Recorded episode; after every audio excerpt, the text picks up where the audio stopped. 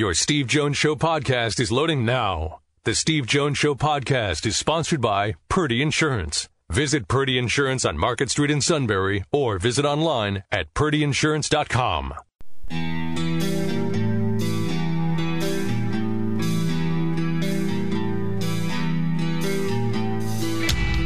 Sports talk where your voice counts. This is the Steve Jones Show on News Radio 1070 WKOK. Now from the Sunbury Motor Studio, here's Steve Jones.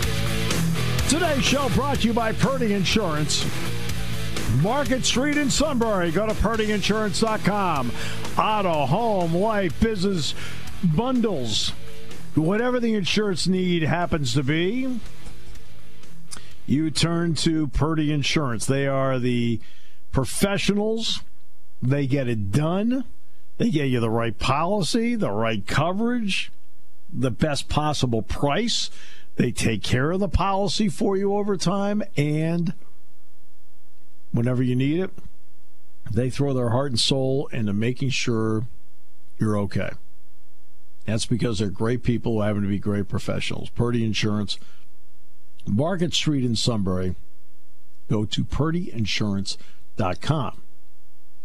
We are in the Sunbury Motors studio. Sunbury Motors, 4th Street in Sunbury. Sunbury Motors Kia, routes 11 and 15 in Hummel's Wharf, and you can always go to sunburymotors.com. Check out the great line of Ford, Lincoln, Kia, Hyundai, pre owned inventory. You can get the process started from the comfort of your own living room if you want to. All at Sunbury Motors and sunburymotors.com. Uh, we will have today, is it is, is it Rachel Levine and the Secretary of the Department of Aging? Is that who it is today? That is correct. At three thirty. The Department of Aging thing. That's not like some sort of shot at me, is it? No, I promise you, it's not. It's just an it's an update, well, the general daily update Yeah. that Dr. Levine always gives, but then they're going to have more on nursing homes and how they're mitigating against that. Which have been so hard hit. Uh, before we get to that, and before we actually get to the meat of the show, which we do every day, obviously, what's happened the last few days can't go by without at least saying something about it. I think you know, for the most part, we try to do a sports show. You know, we are always aware of what's going on around us yesterday here in State College, a protest took place in downtown State College. Hundreds took play took part in the protest. There was also one in Hollidaysburg as well. Now I don't know if there were any in the valley at all, Matt, along the way. We had three, all on Sunday. One in Milton, one in Lewisburg, one in Selinsgrove. Okay. Well, hundreds were on hand yesterday here in State College, and the same story in Hollidaysburg. And I think all five of these have something that's in common.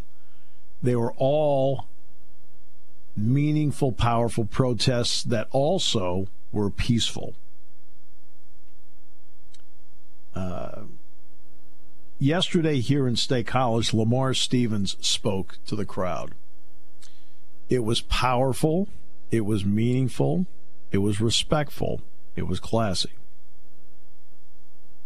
CJ Thorpe from the football team spoke to the crowd. It was powerful, it was meaningful, well spoken like Lamar, respectful. Each reminding everybody that you haven't walked a mile in their shoes, which is really, really important. And how often over the years have you heard me on this show, Matt? It- it- it- not this situation, but in other situations, always saying how we have to remind people to, you know, like when you're thinking about something, like think about taking a walk in somebody else's shoes. And if you don't know what it's like to walk in their shoes, I ask. Yes, Take many moment, times. Take, take take take a moment and find out. If you're not sure what it's like to take a walk in somebody else's shoes, ask. And there are certain things that are that are absolute basics, but you have to say it because it's power. You have to say it out loud. Racism is wrong. Institutional racism is wrong. People are people. These are all things we've talked about before. But it's more than just powerful words. Words need to be backed up by behavior and action, not week by week or day by day, but minute by minute. Minute by minute. And that's so important in all of this. James Franklin put out a powerful statement. Sandy Barbour put out a powerful statement on this. People are people. Deserving of our respect, just like you're hoping people respect you. And we just have to back up powerful words with proper action minute by minute every day. There are a lot of beautiful people out there, incredible people, all different walks of life. All different walks of life. And think of all those people that have enhanced and enriched your life. There is no place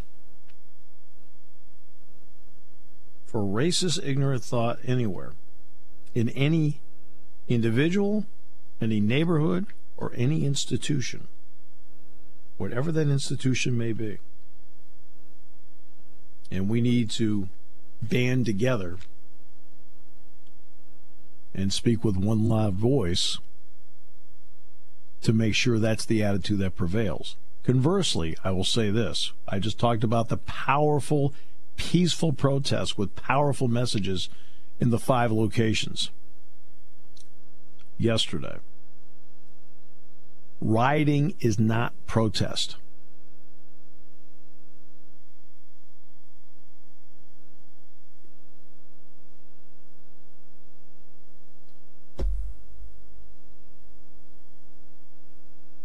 So we wanted at least start the show because you can't turn on the TV and not see it across your screen as to what's happening out there. And one of the problems that you have here is that all those powerful, peaceful protests that have, that have been going through all these cities, the message is completely getting lost by those who don't pers- don't uh, respect the powerful, peaceful protest. All right. Anything you wish to add, Matt? Or? No, I think that sums it up well for me. Okay. As you know, I don't normally delve into into this because you know we try to keep it as a sports show and what it's supposed to be and in quotes stay in our lane. But there are times that look i grew up in the 60s i grew up in the 60s i remember distinctly, like it was yesterday, the riots in this country that took place in the in the 60s, especially the late 60s. 68 was was an awful year. I remember distinctly and exactly where I was when Dr. King was shot and killed, and then the aftermath. And then two months later, Bobby Kennedy was shot and killed, and the aftermath. And the Democratic National Convention in Chicago. That's why when we had on the show two years ago Denny McLain on the show, because Denny was making an appearance here in State College. And we had Denny McLain on the show, and that's why I was able to talk to him about 1968. Yeah, obviously he's he's you know He's going to be what 14 years older than me, whatever.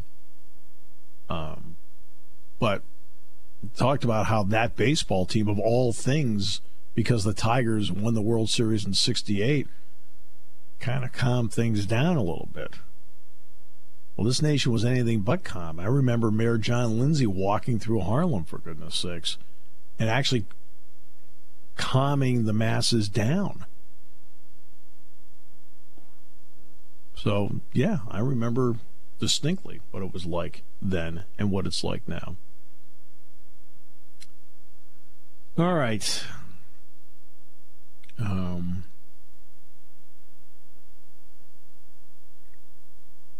so let's, if you don't mind, we'll make a turn back to sports, and then we'll go back to the press conference at 3:35 today. Um, by the way, Pat Dye passed away, the former Auburn coach. Three uh, Sugar Bowls, got Auburn back to uh, a toe-to-toe competition with Alabama, which included recruiting some guy named Bo Jackson. Right. Then there's this report. Some major league owners are perfectly willing to cancel the 2020 season to save money per report. now remember, here's the issue that you have in Major League Baseball with ownership and that is as follows. What is the what is the common denominator of every major league team? The common denominator is long-standing fan bases. The long-standing fan bases, for example, let's take the Phillies. The long-standing fan base remembers Chris Short, Jim Bunning, Johnny Callison. All right, they may even go back to Richie Ashburn playing, for goodness sakes. You know, and then they, they go through with Luzinski and Mike Schmidt and Steve Carlton and McCarver and those guys, and they work there all the way through to, you know, the Ryan Howard group and Halladay and and you know up to the up to present time. The fans are the ones that have all the long-standing memories. They also have the long-standing memories of what it's like to go through the pain of a work stoppage and the pent-up frustration. Well, the last work stoppage in Major League Baseball was 1994 into 95, as we all know. There was no World Series in 94. 95 started the season in a strike. Only nine of the 30 owners currently in Major League Baseball own teams in 94 and 95. The other 21, no. That's why I talk about this is what the fans think because they're there the entire time. You're now dealing with more than two thirds of the owners that didn't go through 94 and 95 and have no idea really what the damage was like to overcome.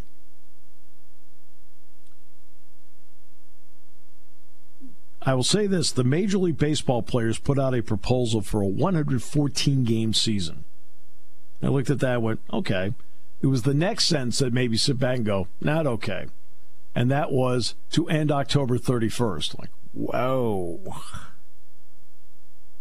You want to go that late into the fall? Really? That means the playoffs would start November 2nd. Wow.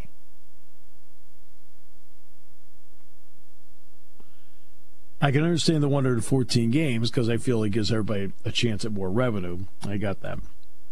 There was one key part to it, though, that could be the foundation to solving the impasse between the two sides.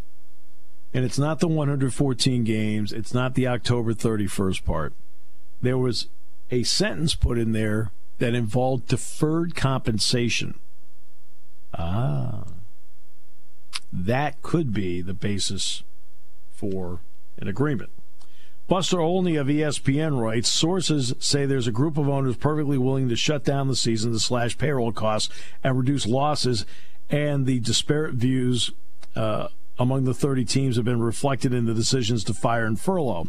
The Pirates' Bob Nutting used the shutdown as an avenue to suspend team contributions to employee 401k plans, savings best measured monthly in terms of tens of thousands of dollars rather than millions that it would actually be difference making for a franchise probably worth at least a billion. Oakland A's John Fisher decided to eliminate the $400, weekly salaries of minor leaguers yesterday, which might save the franchise about the amount of the team's unpaid stadium rental bill. On the other hand, Tigers, Padres, and Royals demonstrated greater humanity with the Royals' John Sherman deciding to pay his minor leaguers through the summer.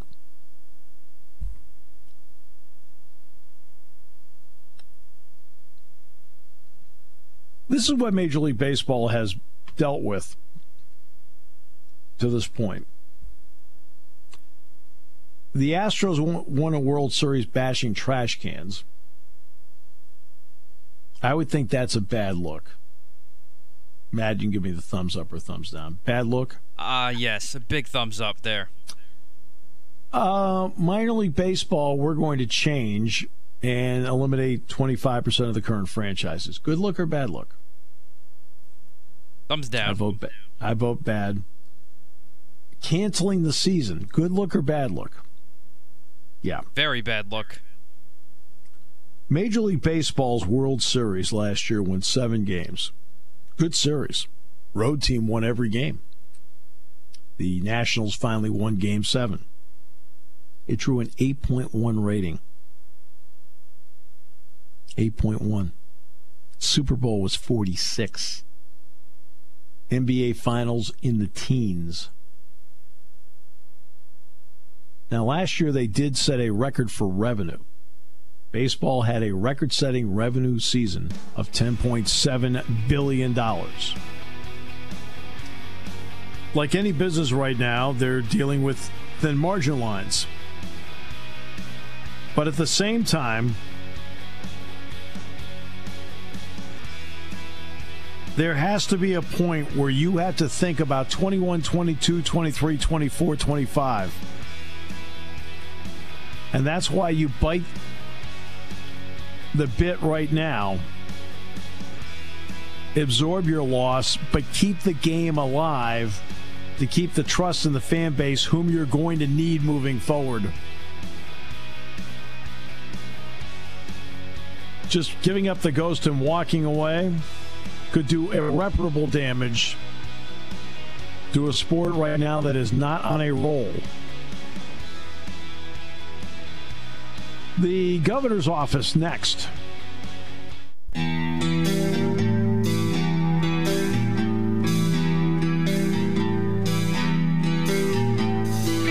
Sports talk where your voice counts. This is the Steve Jones Show on News Radio 1070 WKOK. Now, from the Sunbury Motor Studio, here's Steve Jones. Today's show brought to you by our good friends at Purdy Insurance. Market Street in Sunbury. Go to purdyinsurance.com. The Purdys have served this valley for decades, finding their customers exactly the insurance that's uh, needed to be to cover them whether it be auto, home, life, business, bundles. They do the best job of finding the best rate possible whenever possible. Updating policies, and if there's ever a claim, they go to work as if it happened to them. Customer service means everything to them at Purdy Insurance. Market Street in Sunbury. Go to purdyinsurance.com. And we're in the Sunbury Motors studio. Sunbury Motors, 4th Street in Sunbury. Sunbury Motors, Kia, routes 11 and 15 in Hummel's Wharf. And you can always go online to sunburymotors.com. Check out the great lines of Ford, Lincoln, Hyundai, Kia, and great pre owned inventory, all at sunburymotors.com. In a moment, we'll get to Jim Salisbury, but first, our play by play call of the day. Matt Stairs goes deep in the NLCS. Stairs rips one into the night, deep into right, way out of here. And Philadelphia gets a pinch hit, two run shot. And the Phillies lead 7 to 5 in the eighth. Joe Buck on Fox. With that, we bring in Jim Salisbury from NBC Sports Philly. Jim, I hope you and yours are well with no issues at all. Thank you, Steve. Uh, yeah, we're uh, hunkered down like uh, everybody else is, um, hoping for the best on, on a lot of fronts. Uh, the health Exa- front, yeah obviously, um, with all the protests going on, and uh, hearts go out to everyone on all sides, really. Well said. So let's, for a moment, as a diversion, talk uh, some Phillies baseball here. Uh, players and owners trying to come to, and I think, to me, Jim, I think they've got maybe until about the 11th or 12th of the month to get this solved. Uh, so, what do you think the possibility is of a resolution? You know, all along, I've been optimistic, and um, people I talk to are optimistic. Uh, there's probably been a little pessimism creeping in in some quarters. Uh, that said, I remain optimistic that we are going to see some type of a season. And I guess my optimism is quite simply I don't believe either side is going to be willing, is going to be stupid enough to not play baseball and to inflict the damage that I think they could inflict on the game um, long term, beyond this season. Uh, and not just you know in terms of popularity and people turning their backs on the game. I Just the the, the revenue damage that they could uh, do to the sport in 2021, 2022 on both sides. You know, the, the, the owners would, who are already losing money, would stand to lose um, a whole lot more money than they already are. And, you know, the, the players, uh, there would be no free agency to speak of this off season. There would be right. um, dozens upon dozens upon dozens of players out of work next year and, and looking for their next contract, and the revenues would not be there to get them the contracts they expect. Um, uh, if they don't play, how's ownership going to sell a season ticket this winter? And that's going to affect the overall revenue pool, which uh, they're fighting over now. But you know, a good chunk of that ends up with the players, and I think the players are going to understand that it's going to really hurt them financially uh, moving forward, even beyond this season. So that's why I hold out hope of, of an 82 game season. I just don't think either side has the guts to um, to say no, and I think ultimately I do believe the players want to play. I just think that they want to uh, get the best deal they can here. Um, and uh, like I know you mentioned uh, time frame, and you know it, it's it's it's getting late early, as they say, and uh, they probably get another week or so to get something um, done here if they want to play ball in early July. That already it's already starting to push the point where early July is uh, might not even be as reasonable as we once thought. But I'm hopeful it's going to be baseball, um, and that's based on a lot of conversations uh, that I've had with guys on both sides, and that there's a willingness to play. They just gotta they gotta expedite these negotiations. The heck with uh, this you know, one proposal and seven days later the other side counters. They need to start countering, right. you know, a couple times a day and increase the yes. urgency and lock something down here. You're spot on. Uh, and the owners mentioned 82 games starting uh, around the 4th of July weekend. The players mentioned 114 games starting yeah. June 30th, but ending October 31st. Which yeah. model wins? I don't see. I think the shorter model probably has to win because all along um, health has been the number one concern on everybody's side. And uh, if you listen to the experts, they're predicting like another flare up this fall. So I don't know if it's in anybody's best interest to be pushing your season to the end of October, and now you're a month longer postseason into the month of November. Right. Uh, that's just my my feel on it. Um, I think a shorter season probably works best uh, health wise. And um, you know, you get a, you get 82 games and get into a postseason. And if they can come together on the finances, uh, you know, postseasons generally the most of those revenues go to ownership. I think what has to happen there is they got to figure out a way to give the players a bigger slice of bigger slice of the postseason revenues to try to uh, bring an agreement here, and um, they'll have an uh, expanded postseason with 14 teams. I think that could be exciting and lucrative and help both sides recoup some financial losses. But I think it's kind of important you play the bulk of that postseason in the month of, of October. Uh, I totally agree with that. I did see two key words in the players' proposal because you and I both know the initial player proposal will be rejected by the owners, but at least, but there's something in there I thought was interesting. The two words were deferred compensation. I think that opens the door somewhere along the way for people to talk about. Yeah, and that that also opens the door for the two sides to really build a partnership and, and grow yes. the revenues. Um, so you know, ownership can defer, uh, make more now, defer it, make more next season, the season after that, and defer it down the road, so the players ultimately get it. I think deferral uh, makes some sense, but uh, there's going to have to be concessions on both sides. They're going to both have to give some uh, to get to get this baby done, and um, you know, I appeal to both sides to do something. What we've seen in uh, throughout the health crisis here is a real sense of community as people band against a common enemy uh, in the virus. Yeah. And we need to see the same sense of community in the uh, owners and the players uh, and, and band together and get something done. Both are going to take losses. It's not ideal. Uh, but for the good of the game going forward, uh, they need to, you know, like I said, come together and, and make a deal. Because right now, this is where baseball is to me, Jim. The Astros thing and banging trash cans in the postseason and winning. The minor league baseball proposal, which nobody likes, and then this. You're not exactly what I would call on a on a public relations role right now. No, definitely not. Thank you, Houston Astros. Uh, um, uh, but uh, yeah, I mean, hey, look, we know the minor league proposal has been out there for a while. Yep. I am not a fan of it. Uh, the, you know, to contract some of the teams like up to 40 teams, lower levels. Um, and I was actually kind of, you know, if you went back six months ago, I was like, ah, I think I, I don't think they'll end up doing that. I think it might be a negotiating um, tactic of some sort. But yes. the virus is going to facilitate that contraction of the minor leagues. Uh, I fear. Mm-hmm. I mean, they're already yeah. reducing the number of players that are coming into the game by having the draft cut off at five rounds.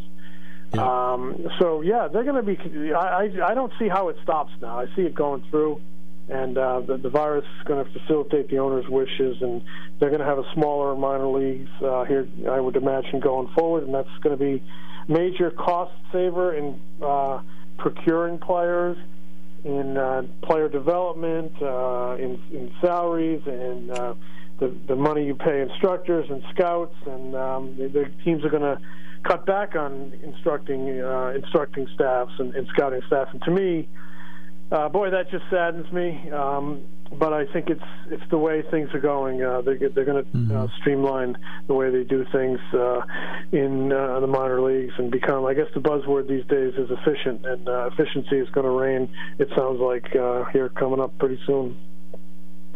All right uh, I took some time to watch a rerun last night of the Roy Halladay documentary on ESPN E60. I didn't see it the first time around last week, but I got a chance to watch it last night. And of course, for me, the primary interest is that Braden Halladay pitches here at Penn State. Yeah. Uh, so that it's a, that's a prime. That's one of the reasons I really wanted to watch it, and I thought he gave a very good account of himself. What were your takeaways from the Halladay documentary last night? Well, I sure would agree with you on, on the young man Braden making a, a nice showing. Um, you know, watching him a little bit over the years uh, with his dad in the clubhouse, you see a lot of players' sons, and some of them just you know they don't belong in there. They're in the clubhouse, they're they're they're immature yeah. and they're, they can they can cut up a little bit. But I'll tell you what, the Halladay boys are both first class, and um, you know, with the loss of their dad, my my heart has always gone out to them, um, and I root for Braden to have a great career up at Penn State. I saw him pitch for the junior team, uh, Team Canada junior team uh, in spring a couple of years ago, and uh, really good, really good young man. Uh, his parents did a great job there. So, uh, my general re- reaction was, hey, it was a sad, it was a sad. Um, account of of a, of a you know a great life that ended too soon, and um, obviously Roy had had a lot of issues that. Um, I guess started mushrooming late in his time in Philadelphia, but were you know well under wraps in terms of uh, the public eye. Um, you know, at the end in 2013, you could see he was really distressed. He didn't know if it was because of the injuries or the end of his career um, uh, looming, and but it might have been a whole lot more than that, as we kind of learned in this um, documentary. But you know, he really wasn't around much in 2013. Only made 13 starts and had been uh, on, you know, uh, had surgery and was recovering in, in, in Florida. So I think most of the stuff sort of mushroomed after his playing career. And um, as interesting as this documentary was, and um, as many kind of cracks as it filled in, because you know we saw a guy who put a lot of pressure on himself. We saw a guy who was uh, seemed to be in a state of distress late late in 2013. Uh, as many cracks as it all filled in, you, you wish we never knew this because we only found out about the drug use, uh, the opioid use, through the autopsy report, and then a year later Right. through the NTSB report. So none of those see the light of day if Roy Halladay doesn't perish in plane crash. So, uh, and then maybe he has the opportunity to you know clean things up, and, and it, it becomes something that he and his family overcome. So, we only learned about this stuff because Roy died, and Roy was because Roy was killed. And um, so, uh, but you know, now we do know about it. Um, I, you know, commend or tip my hat to his wife for having the courage to Yeah. tell the story, kind of frame it around. You know, hopefully, other people who have these issues will step up. And uh, I just wish um, you know Roy was still here too, because I think he would have been a. He was a great dad. Just watching him interact with his kids, I think he would have been a great coach or instructor in some sort. He had begun working for the Phillies, and he would have been able to enjoy. Um, you know Braden's career at Penn State, and, and um, he just would, would have been able to enjoy uh, t- two great sons that he has. So it's just the whole thing just uh, was sad. That's uh, that's the only word I have for it, top to bottom. Yeah. The piece was well done, and it's just a, it's just really sad the way things worked out. It's you know it's interesting, and even when you're around people a lot, and you're around players all a lot. I'm around players and coaches all the time, football, baseball, basketball, because of what I do. And as well as you think you know them, sometimes you don't know all of it, and you don't know internally what they're fighting because they don't want anybody to know. Uh, I, and with Roy Halladay, I mean, he's the um, ultimate example of that. He Yes. you know, he was a very emotionless, stoic guy. He, I mean, he did not let people in, especially people in the media. He he was not an engaging guy. He didn't small talk. I mean, he just didn't have that personality. He was kind of anxious. I think he had some social anxiety. I mean, you could see that he didn't particularly like um, uh, speaking to the press in a formal situation. Never mind in an informal situation where you could really get to know him. He was not an engaging guy. I mean, he was not rude. He just was his personality type. He, he was not uh, warm and fuzzy, and, and and he didn't. He wasn't Mister, you know, joke around with, and uh, you know, he was there to to uh, do his business, and and uh, so he was never going to open up to, to people in the media. He didn't. I don't think he opened up much to teammates, except maybe for a, a couple here and there. So he was definitely a tough guy to get to know uh, on a on a personal level. So uh, yeah, I mean, he there would be if he had secrets, uh, there wouldn't be much trouble keeping him because he really was a guy who kept to himself. Yeah, I mean, he'd be probably in between Tug McGraw and Steve Carlton. Uh, so he's somewhere in that range there. Yeah. Uh, you did a very quick piece, one on one with Cole Hamels, about that remarkable run he had in 2008. Uh, what were your takeaways from that that maybe you didn't know before? Well, over here at NBC Sports Philadelphia, uh, starting tonight, we are rerunning the entire 2008 postseason run, uh, all 14 games, and um, it's been the last couple weeks. And uh, so tonight's game one, and you know Cole Hamels kind of gets that postseason off to a great start with a eight shutout innings against the Milwaukee Brewers, and you know he had pitched in the previous postseason 07, and he kind of got beat around by. Um, by Colorado, and that was a great learning experience not only for mm-hmm. him but also for the team. You know, getting in getting in the playoffs that year and failing, and they really kind of knew their way around the, the next year. And he he flat out said, "I you know I didn't do the job in 07. I, I didn't want to repeat of 07." And he was just on top of his game for an entire month. He made five starts. The team won all five of them. He was 4 0, 35 innings. He only gave up seven runs. I mean, he put a team on his back. They had a lot of great complementary players, as we know. They had a lot of great mm-hmm. core star players, as we know. He was he was he rose above them all. Put a team on his back. MVP of the uh, LCS, MVP of the World Series, and um, he that game that we're going to show tonight really kind of put him. You know, it gave him a lot of confidence going forward in that postseason, and he just got on a roll. And he did not come off that roll until he rolled down Broad Street in the parade. And remember, fans, Colorado did make the World Series in 2007. They got swept by four in the Red Sox, but they did make it to the World Series. Uh, right. Jim, absolute pleasure. Thanks so much. Really appreciate your time. This is a lot of fun for us. Thank you. My pleasure. Good to be with you, and you have a great day and be safe, and uh, hopefully have some ball soon. yeah, I hope so too. Can't wait when it does finally happen, Jim. Thank you. Thanks, Steve. Bye bye. Jim Salisbury, NBC Sports Philadelphia. We will come back. Bob Grove on the NHL situation in the final half hour. Um, I get so many text messages from Matt with his pictures of his kid. Like, I got more pictures of your kid than my own kids. What the heck? he actually has. He actually has him, by the way in a News Radio 1070 WKOK. Is it a T-shirt or a onesie? It's a onesie. It's a onesie, and Chad Hirschberger gave that to you. Correct. He gave us one for every station, and he gave it to us. He came to the hospital the day after he was born. I think it might have been the day up. I think it was the day after. So yeah, shout out to Chad for those good-looking onesies. He now fits in them, so we're sending one to Chad every day. He is a good-looking, healthy young guy. Yes, God. and five God months today. Uh, five months today. Thank God for his mother. All right, we'll come back with uh, more in a moment here on News Radio 1070 WKOK, brought to you by Purdy Insurance. When it comes to car buying, there's the other guy's way, and then there's the SMC way. The other guys force you into a vehicle you really don't want. The Sunbury Motors way lets you take the time you need to browse, ask questions, and take the test drive and think on it. For over 100 years, the Mertz family and all their employees have made your experience the most pleasant one you'll ever have. The other guys won't offer you the best price for your trade, no matter how much they say they will. The SMC way is their promise to provide you with the most money the market shows your vehicle is worth. The SMC way is to offer you all applicable factory rebates on new vehicles and generous discounts. Looking for a pre owned vehicle? The SMC way checks each vehicle in a 200 mile radius to determine the lowest price, then beat it.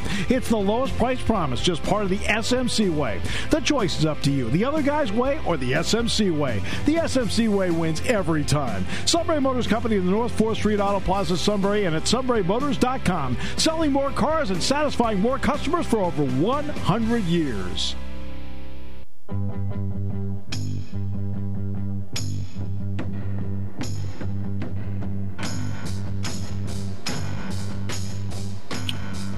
Great to have you with us today. Yes, this is uh, what uh, graduation week for high schools, right? Good amount of them. Yeah. Some have already been huh. done. Yeah, some have been uh, handing out diplomas and drive-bys.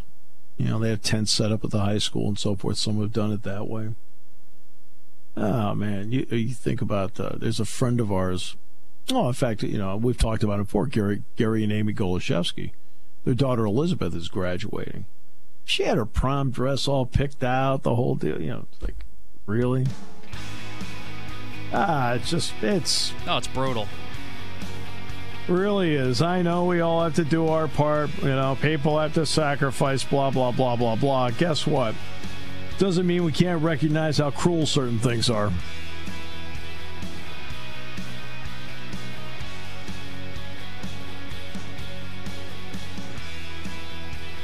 Well, she's going to Penn State, and uh, and she comes from great parents, and she's ter- absolutely tremendous herself. So, all right, I've got three state I graduates on my street here, I, and as you know, I don't have a very big street. Um, I don't know how many graduates you have in your street because you live in a gated community.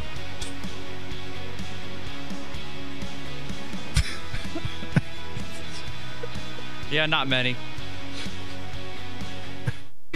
Taking your calls at 800 795 9565. This is The Steve Jones Show on News Radio 1070 WKOK. Now, from the Sunbury Motor Studio, here's Steve Jones. Today's show brought to you by Purdy Insurance, Market Street in Sunbury. Go to purdyinsurance.com. Purdy's have served this valley for decades finding their customers, their friends, the right insurance, whether it's auto, home, life, business, bundles, and they'll do whatever they can to find you the best price because they know budget's important too. They'll update the policies for you, keep you well informed, If there's ever a claim, they go to work as if it happened to them because customer service means everything to Purdy Insurance. That's Purdy Insurance, Market Street in Sunbury. Go to purdyinsurance.com.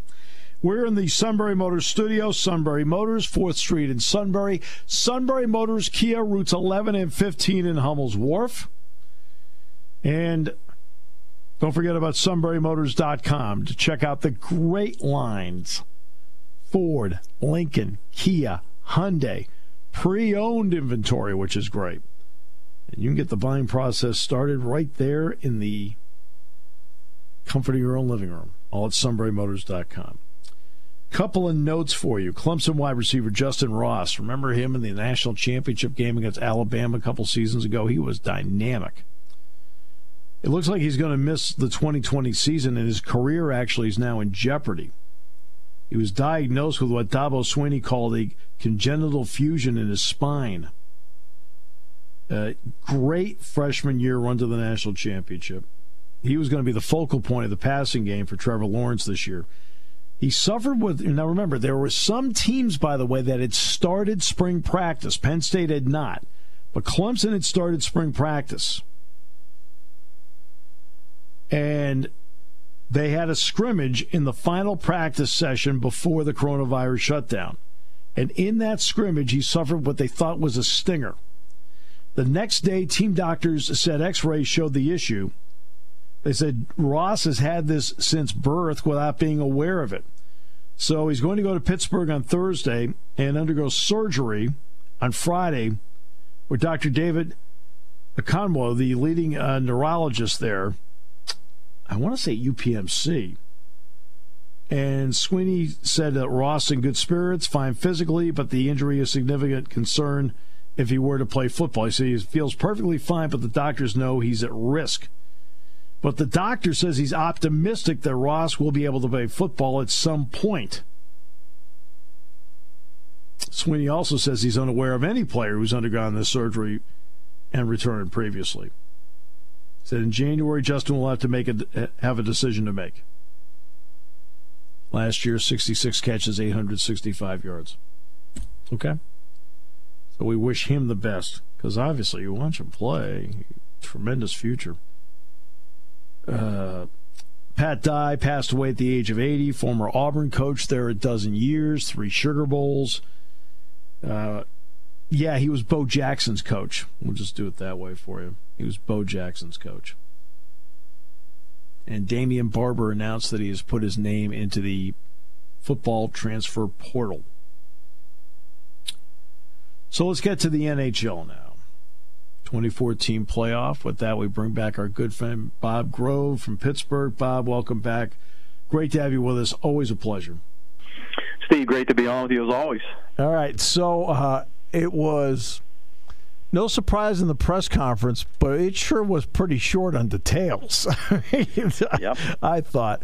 Uh, first of all, what do you think of what they've decided to do with the 24? We, I mean, I think everyone knew for seven teams the season was over. What, what do you think about how they want to go about the 24?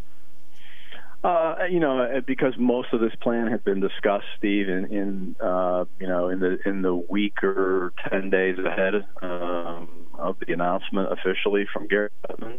Uh, I don't think there were any big surprises.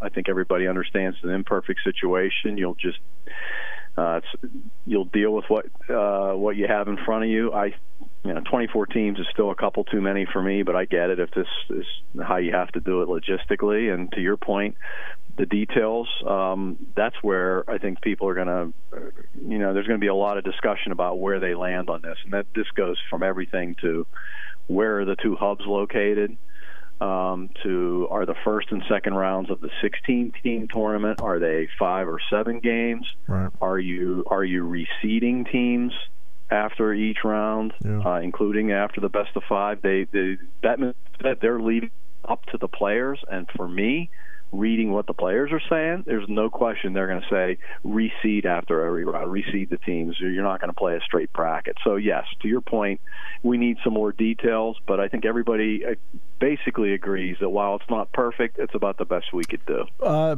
and this is completely different than what we're seeing in terms of the acrimony between baseball's players and owners. It's not like the NHL hasn't had that over the years. They've had many lockouts, but it seemed like they quietly went about their business and at least accomplish something to save the season. Yeah, no, there's no question. of renegotiating. You know, they're they're right now they're they've already started to um, renegotiate their collective bargaining agreement. This was before um, the pandemic. So that went surprisingly smoothly. Continuation of this. I mean, right now, the Players Association and the NHL are getting and we'll call giving the players. Go ahead. No, go ahead, Bob. Because we you you can't you fade in and out there. That's why I, I jumped. No, I'm so, I'm sorry. No, yeah, no, no. I don't know what. The, no, but the, the NHL and the, its Players Association are getting along pretty well and have been now for for uh, over well over a year, and uh, they seem to be working very well together. And to your point, this is just you know it's incredible for me to watch baseball do what it's doing this is not the time for these millionaires to be arguing about how the money is split. It, it's just insane to me to think about it. And so I give the players in the NHL and the league a lot of credit for the way they've worked together. They're, they're not in total agreement on everything, but they they understand it's for the good of the game, and they understand the advantages of having this work all worked out, mm, except for a few details ahead of time.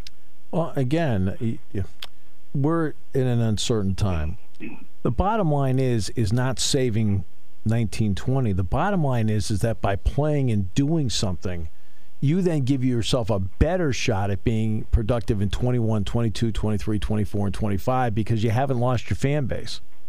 Right. And you know, I mean, look, I, I still know a few people who uh, when the when the World the year the World Series wasn't held, they've never recovered from that, and they've never gone to another game. So, right? I mean, yeah. you know, so what is the damage you do to your game, your sport, your entertainment dollar? Uh, uh, whenever you have that kind of discord, and the, for the NHL players just to be ready to go and you know basically kind of do whatever they need to do to get a season done is it's it's heartening. No question. Uh, after a break, and I think you and I did talk about this briefly. After such a long break, though, in reality, how long? I mean, uh, do you know if, if, these guys have been doing anything on the side themselves? They very well may be. They have, and have been report. I mean, some of them have actually gotten some ice time in places, but uh, you know, most of them, most of them just doing what they can at home, unable to get to a gym or you know, getting gym equipment or whatever they've been doing. But now that this is ramping up, so you know, next week you could see that you know these teams getting clearance to bring at least six in, um, you know, six players in to work out. Uh, you're going to see that. The you know the league has now said the camps won't open until July 10th. We heard Bettman say, not sure if three weeks is the magic number for training camp. Might be a little shorter if the players feel like they're in great, you know, in better mm-hmm. condition than they would hope.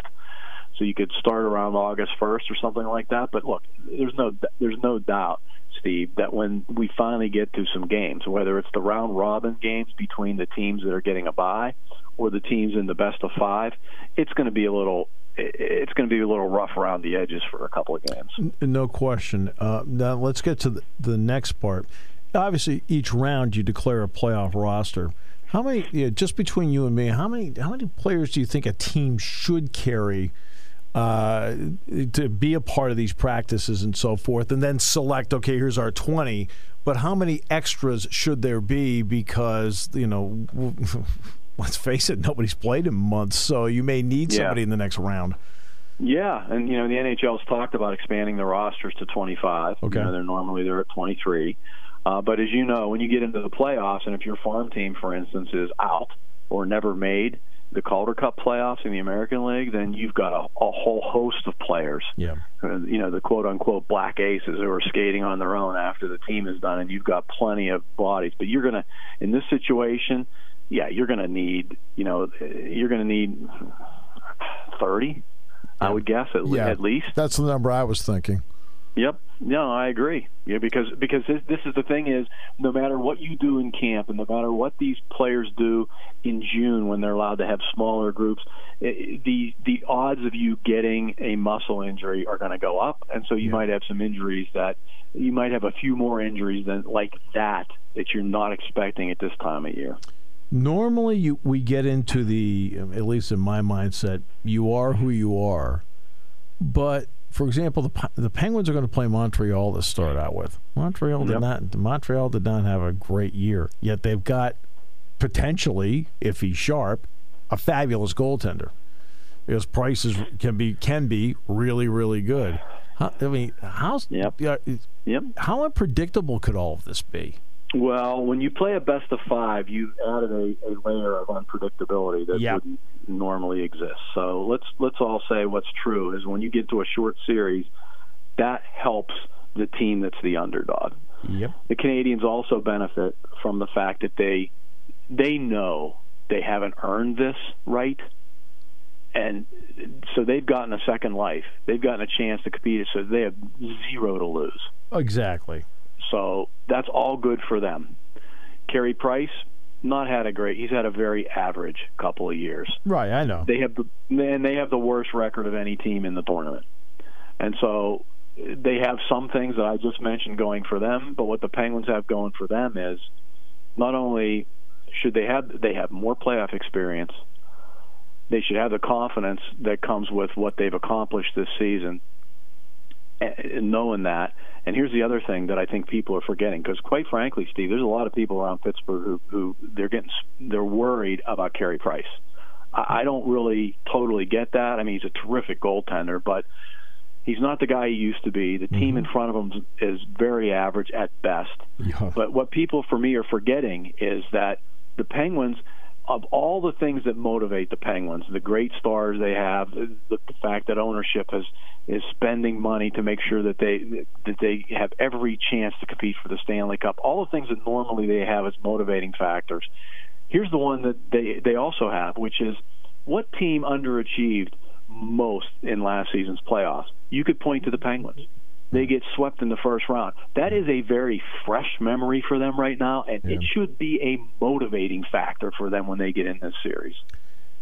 Yeah, the other one's the Tampa Bay Lightning. Yes. I'll be very, very fresh to them as to what Columbus did to them last year. Yeah, no, no question. And and and I and I have to question. I have to question. You know where Tampa Bay's head is right now because they're one of the two teams that voted against us. Like you, have a team that could win the Stanley Cup, and I think if most people picked, you know, give us your top four teams to win the cup, probably Tampa would be on every list. Yep. And you're saying. No, I don't really want to. I'd rather not play under this format. Wouldn't shouldn't you be jumping at the opportunity to to play in any format when you have a team like Tampa? So I right. wonder about that. Yeah, I wonder about that too. They also haven't selected where the locations will be. I guess Pittsburgh is still in the running. Does Pittsburgh Mm-hmm. have, you know, if Pittsburgh were to somehow host this, uh, obviously there's plenty of hotel space and things like that. Is there are there enough sheets of ice out there to practice and and and to, and to pull this off? Oh yeah, no, absolutely, and uh, you could, and they are um, one of the ten teams that are ten cities that's still in in the running for this. And uh, you know, the Penguins have pointed out that they have a partnership um, with UPMC, which gives them a great um, health partner in in trying to think through Yeah. all the health issues you have to work with. I think that's a, that's you know a, a really good thing in their favor. There's all kinds of rinks around Pittsburgh, so that wouldn't be an issue. So remember, if you have you have um, you have 12 teams here. I'm guessing, Steve, that you're playing three games a day. Yeah. Um, and so you've got so that's six teams. So you have to have practice facilities for the other six. Yeah. Um, some of them could go in the morning at the rink, but some of them could go to the the, the Penguins practice facility in Cranberry, north of Pittsburgh. So yeah, Pittsburgh's got a lot going for it, and it's not a hot hot spot for the pandemic right now. I mean, we're, we're doing fairly well with the numbers. Um, which is something they're looking at. So, but of course, it won't be an advantage for the Penguins if they get it. Uh, they may get the last line change if they're the higher seed Yeah. team, but yeah. But um, I find it interesting though the league thought this through to the point where, like, let's say Pittsburgh gets chosen, the Penguins don't get to stay at home. The Penguins are going to have to stay in a hotel like the all the other teams.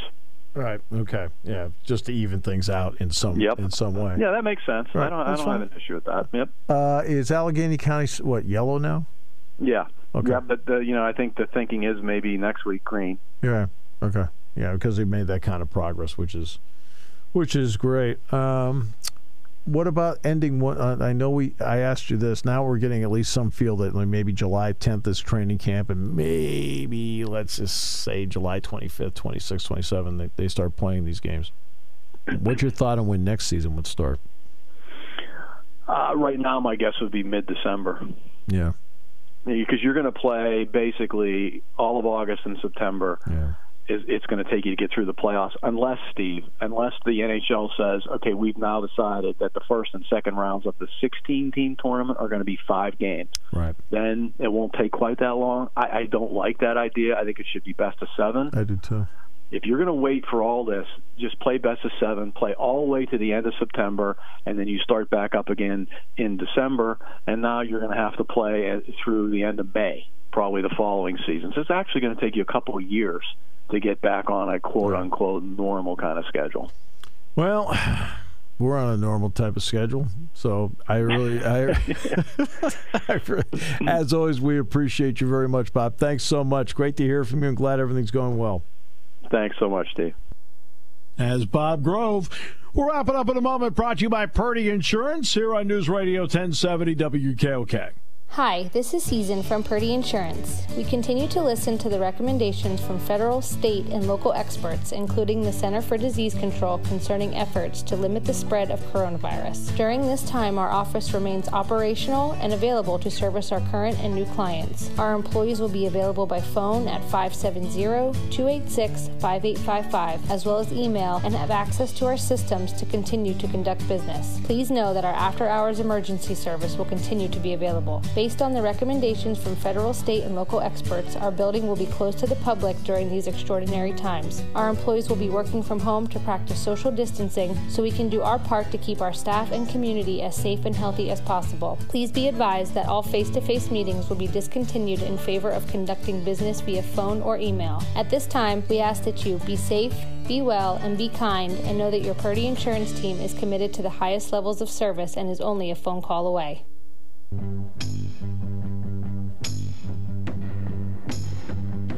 By the way, nice comment from our old good friend Kerry Stroh. I had the pleasure of working with Bob Grove, the Washington Observer reporter, one of the good guys for sure.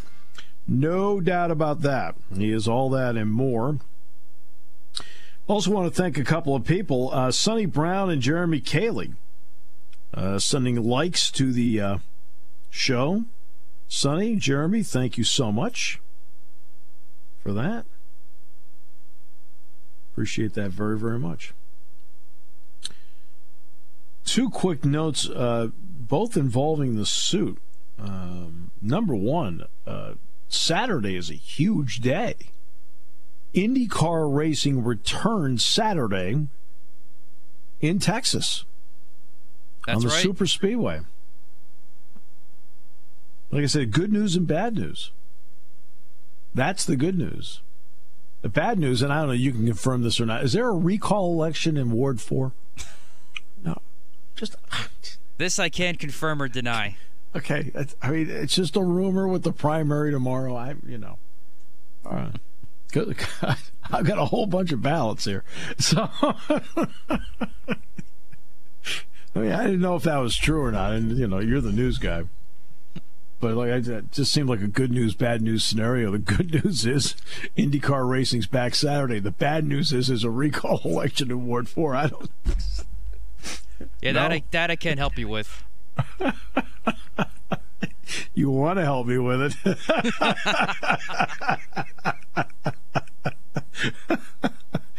oh goodness gracious! Well, today's show brought to you by Purdy Insurance, Market Street in Sunbury. Go to purdyinsurance.com. at least we can have a little, at least for a moment, a little levity, because there hasn't been a lot of levity in a while. Um, we'll see what baseball wants to do with this. I mean, everywhere you look with them, there's the Astros thing. Smaller extent, extent the Red Sox thing, although that, that ended up being pretty benign. There's the Astros thing, the minor league baseball thing, taking the draft from 40 to five rounds. And now this negotiation. From a public relations point of view, who's advising these people? I mean, seriously. If these are the same people, I think it's time to be reevaluated. I mean, Considering the last oh what few months. my goodness. Who sits around in a conference room or in a Zoom call and says, "Hey, we think this is an awesome idea." They are. I mean, last year they generated 10.7 billion dollars in revenue, which is a record. Now they're not. Now, obviously, this year is a loss. It's just a question now whether you can put a deal together to keep the losses down. But you're trying to do things in such a way that makes the future brighter, and you you have not done a single thing that may, has made anybody feel good since the end of the World Series last year. Nothing.